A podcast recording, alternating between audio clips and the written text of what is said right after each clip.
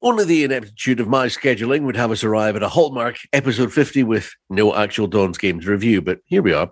Hello, I'm John Ellis. Welcome to episode 50 of Pittodrie PS, the predominantly Dons based podcast featuring not just the Dons first team, but a look across the age groups and genders at the club. And we focus on the respective progress of Cove and Peterhead too, as well as the Northeast local representatives in the Highland League and juniors. And not just football, but any sport making headlines in Northeast of Scotland or featuring someone from the East of Scotland.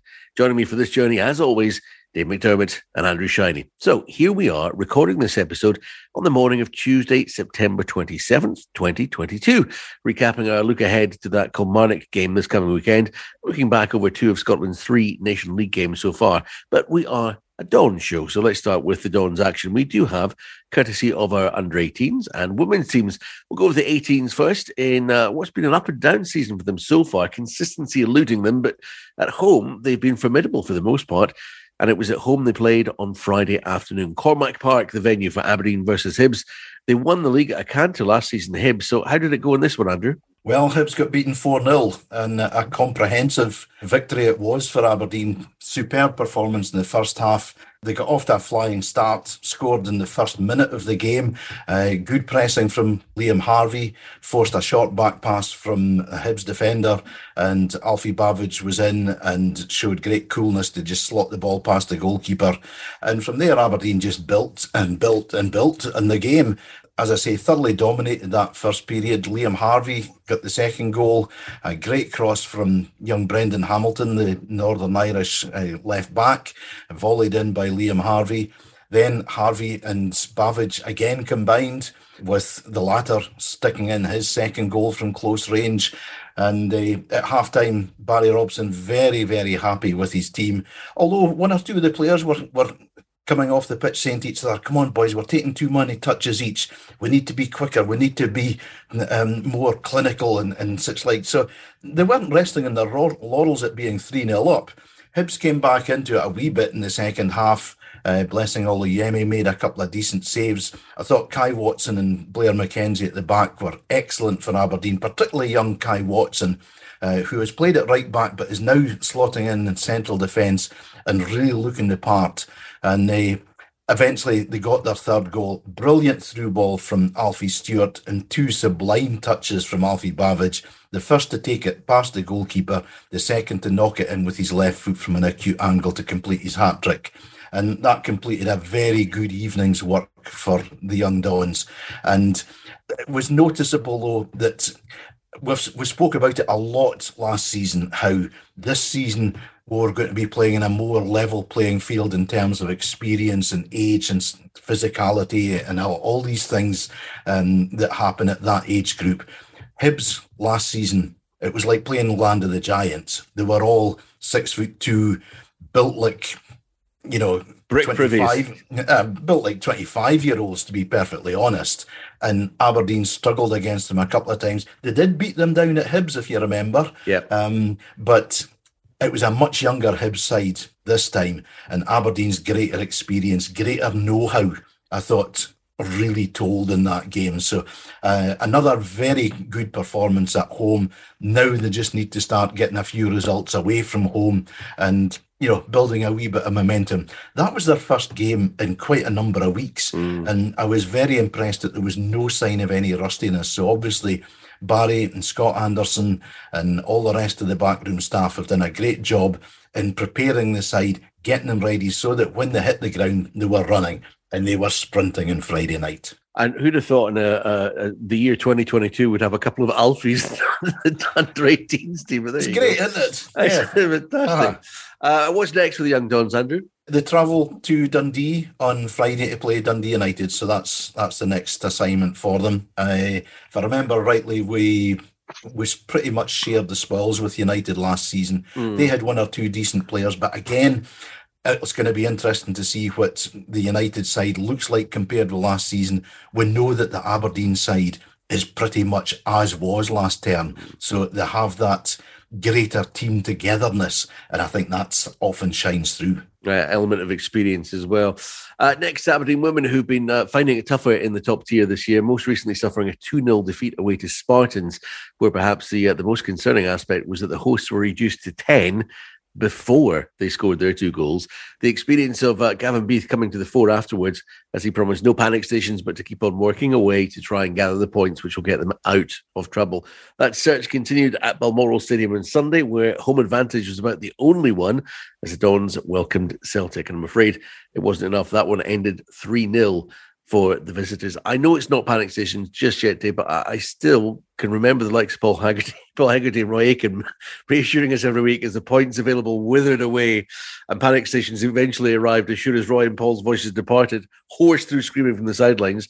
And I dare see a few pleasantries back shop in the dressing room. They'll feel a lot better if they can just get some points on the board soon, won't they? And then they can start, you know, looking up the table as opposed to down it. Yeah, we don't want to end up in a situation where we were like when when Roy was manager, we all knew the three times table off by heart because it just kept going down and down at the amount of points left to play for. I yeah. think Sunday was a, a reasonable performance, um, but you know, you're right. They've got to start getting points on the on the, the table, and they've got difficult games at the moment. They're um, uh, away from uh, uh, league action this weekend, but another another tough one. So yeah, they're just going to keep plugging away. I mean, they're still saying all the right things that results will come. It's a very young squad, and uh, you know the main thing is just making sure they consolidate in that top flight. Mm. But it's, it's it's always the polar opposite of the 18s who've retained that score. They've lost a lot of their personnel from last year. AFC Women's uh, next match, as you say, Sunday, uh, a break from league action when they face Glasgow City at Petershill Park. A 4.30 kickoff for that one in the SWPL Cup. Bit of a free hit, Dave. I mean, maybe take the pressure off a little. Just go out and play, no expectations. Yeah, I mean, the, um, they're very much the underdogs on Sunday, uh, particularly playing down, down in the west west of Scotland. So, yeah, could be seen as a free hit, and hopefully they'll they'll pay, play without any pressure on their shoulders, and you know enjoy themselves and yeah. hopefully get a decent result. Okay, uh, before we get on to the rest of it, let's take a quick look back at the Scotland matches so far in the uh, the trio of uh, games scheduled. Ireland sandwiched by Ukraine home and away. Uh, as we record this, two of those games played. Uh, the Ukraine game at Hampden, which of course we won 3 0 eventually, and the, the Ireland match, which ended 2 1. Um, still to come, the second of those fixtures against Ukraine this evening, which is listed as a home tie for them, but it's actually being played in Poland for safety reasons. What have you made of the, the performances so far, Andrew? And what do you think for this evening's match as well? I think the performances so far, the one against Ukraine at Hampden, second half in particular, I thought absolutely outstanding. Yep. One of the most enjoyable Scotland watching experiences I've had in many a long year. Um, I thought they were absolutely superb. And that was against a decent uh, Ukraine side. And okay, a lot of people are saying, why could we not have done it back in June when World Cup qualification was on the line? But uh, yeah, I think you can see the difference playing during the season as opposed to the, at the hmm. end of a very long, hard season. And uh, John McGinn, once again, leading by example. Uh, and Lyndon Dykes, I mean, what an introduction from the bench, and, and we Ryan Fraser as well. Two absolutely identical goals. In fact, I was speaking to somebody uh, during the week and they said they'd been watching the highlights and they saw the second Dykes goal and said, why are they showing the replay of that first goal again? um, because it, it, was so close to being totally similar in mm. execution. But um, no, Scotland very, very good. Uh, I knew it was going to be a hard game against Ireland because it's a much more British type game, and that's exactly uh, the way it proved to be. But it says a lot for Scotland that they didn't play well um, for long periods in that game, but they still ground out a victory, and that that's so important at international level. Mm. And they, you know, if we can win tonight, now, unfortunately, we don't have any clue whatsoever as to what the team's going to look like. There are players out. We know Scott McKenna's out, Scott McTominay's out, Kieran Tierney's out. There are doubts over various players because of an illness bug that's been going through the camp. But um, I think there's enough in there in depth that we can get the point that we need to finish top of the table.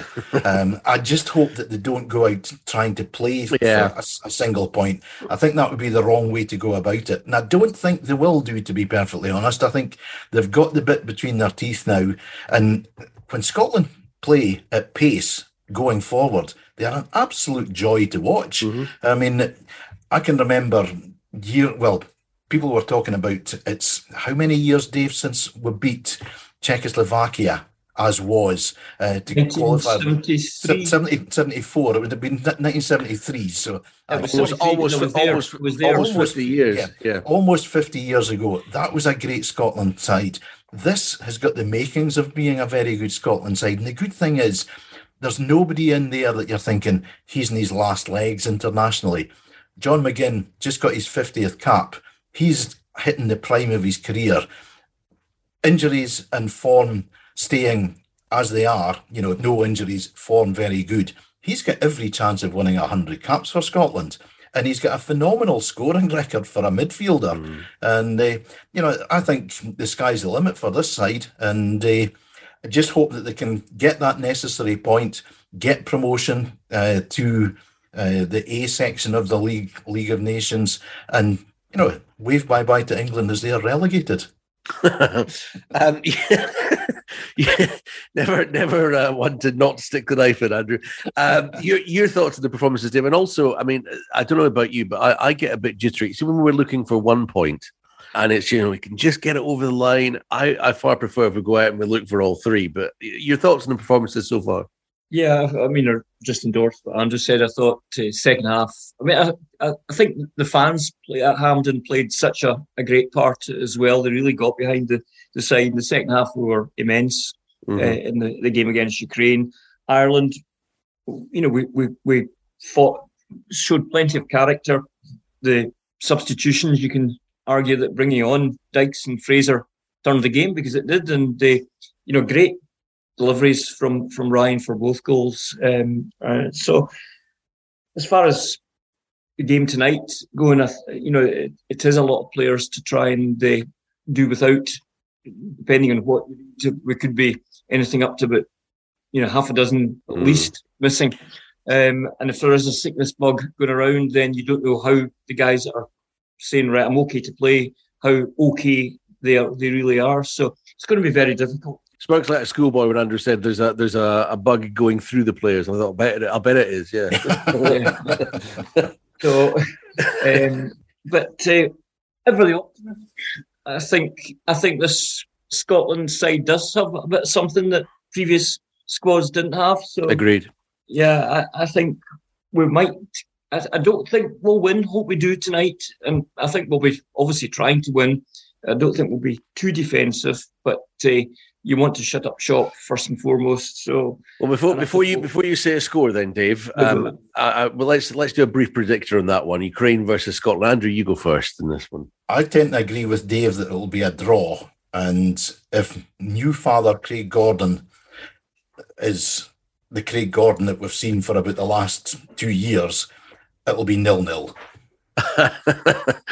and Dave.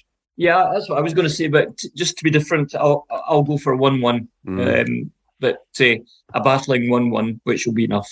Okay, and then of course after the international break, the players return to their clubs. Uh, and although we don't have the senior Scotland team to look to for our talent, the, the net's actually spread wider with Albania, North Macedonia, Cape Verde, and Ireland all to send players home to us, uh, where they'll be assessed and then hopefully they'll be ready to go again on Saturday for the visit of Kilmarnock. Well, with the exception of Liam Scales, who's banned uh, alongside Leighton Clarkson for this one. We spoke last week of our desire to uh, solve the absence of Liam Scales without removing the, the, sort of potency of Ross McCrorie from midfield, if we could possibly avoid it. Uh, if you want to hear that discussion in full, check out episode 49. Let's just briefly recap, though, what we thought for the scoreline uh, in this week's upcoming match versus Derek McInnes's Kilmarnock side. Dave. One Aberdeen, I said. And Andrew.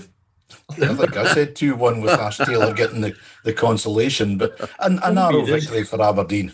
A narrow victory. All right. Stramash Taylor in amongst it, is it? Yeah. Maybe I went for. I think, did you go 1 0? One of you said 1 0, one of you said 2 1. John I went 2 0. Yeah, yeah, I was, I was obviously drinking at the time. Uh, in, into, the, uh, into the championship, and Cove Rangers will take confidence from a battling 2 2 draw uh, against new leaders Partick Thistle last week with the rarest of things, a double from Mark Reynolds, his first ever, and let's be honest, most likely his last. Cove took that confidence into their SPFL Trust trophy match against Raith Rovers on Saturday, back home at Balmoral, but in a tight encounter, they were edged out 1 0 in the competition they performed so well in last season. Ashamed if had that just gone the other way, I suspect Cove might finally have got that sort of wee head of steam going and at a good time because next week they host Arbroath. I think it was quite uh, pertinent that uh, Jim McIntyre in his pre-match before the game was making the point that the league and staying in the championship was very much the priority, and I think the the team reflected that to an extent.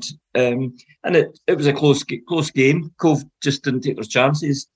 Um, but yeah, after getting to the semi-finals of the competition last year, it's disappointing to, to bow out uh, so early. But uh, I'm I'm still hoping that the, the, there is a wee bit of a head of steam after the the, the point at Firhill, a point that seemed like a win, as we said last week. Okay, well, fingers crossed on that one. For Peterhead, the hope of building some momentum of their own after a battling and, and possibly vital 2 1 victory over Kelty Hearts uh, last Saturday. Before this one, the two were in cup action when they welcomed Elgin City to Balmoor. That one, though, ending in a resounding 4 0 to the visitors. No points at stake, Andrew, but another opportunity lost, even just to get a couple of wins back to back or a little cup run instead. This must be hugely demoralising it's this old lack of consistency that seems to dog Peterhead. Um, I know that Tom Ritchie wasn't able to play in goal for them because he'd been cup tied playing for Aberdeen against Brora Rangers earlier, but that surely wasn't the only contributory factor to getting beaten 4 0 by an Elgin City side who score lots of goals but concede lots of goals as well, and who've had a bit of an up and down season in League Two. Um, I'm sure Jim McInally must have been looking at that game and saying, just what you said, here's our chance to get build a little bit of momentum. Instead of which it was one step forward against Kelty and almost two steps back against Elgin City because 4 0 at home is not a good look at all. And, you know, it's it's picking the side up once again that's going to be the, the problem. Um, yeah. Uh, because, you know, they must have gone into that game on a bit of a high having scored two great goals, beating Kelty Hearts, getting their first victory, having a feel good factor about the place, and then all of a sudden, bang, the balloon is burst completely. And uh, and it's a tough fixture coming up this weekend. Yeah, they have to pick themselves up for a clash away to league leaders Dunfermline Athletic. Uh, for the Highland teams this weekend in the SPFL Trust Trophy, Brechin City travel to the Highlands to meet Inverness Caley Thistle. Uh, well, Buckie Thistle hosted Linfield. Andrew, you were saying you were going to that one, didn't you? How, how I it? did, and I did go to it, and a thoroughly enjoyable game of football it was too. Uh, Linfield eventually running out 2 1 winners, uh, but huge credit to Buckie Thistle who pushed them all the way. Uh, Linfield are a full time side mm. and were playing Champions League qualifiers and were uh, a penalty shootout away from qualifying for the group stages of the Europa Conference League this season. So that tells you the the, the gulf in, between the two sides in, in terms of where they've been this season. You know, Buckie have been playing Aberdeenshire Shield, Highland League. They're playing European Champions League qualifiers. Yeah. Um, I went there primarily uh, to see Sam Roscoe, ex Aberdeen reserve centre half, who now plays for Linfield. Sam played well, um, and when I spoke to him after the game, he said, you know, nothing changes here at Buckie, does it? It's a terrible pitch to play on. It's cold, it's breezy. Um, but I said, the, the difference is this time, Sam, you've come away with a win. You've come up here a few times with Aberdeen reserves and got beat.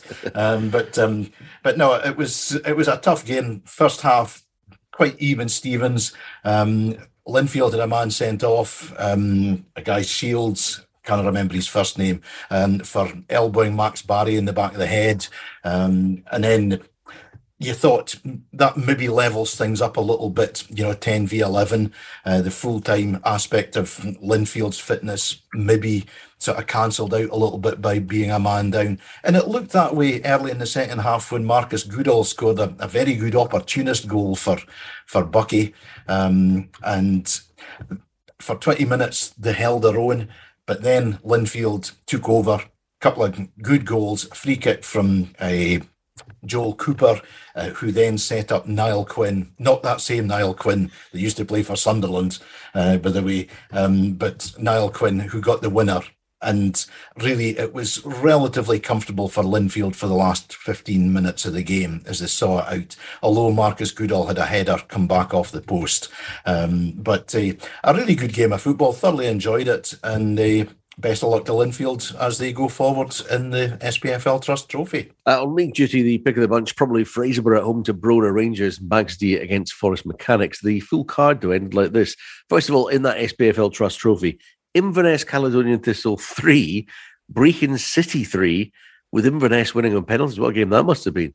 Uh, Buckie Thistle 1, Linfield 2, you've heard about, and in the Highland League, Clach 1, Formartine 3. Fraserburgh 2, Brora Rangers 2. Lossiemouth 1, Huntly 4. Strathspey Thistle 2, Inverurie Locos 2. Turriff United 5, Deveronvale 1. Wick Academy 1, Rothes 1, and Banks o' Dee 2, Forres Mechanics nil. And for the league table, that means Brechin remain top, even though they were in cup action. Brora uh, and Formartine United in third.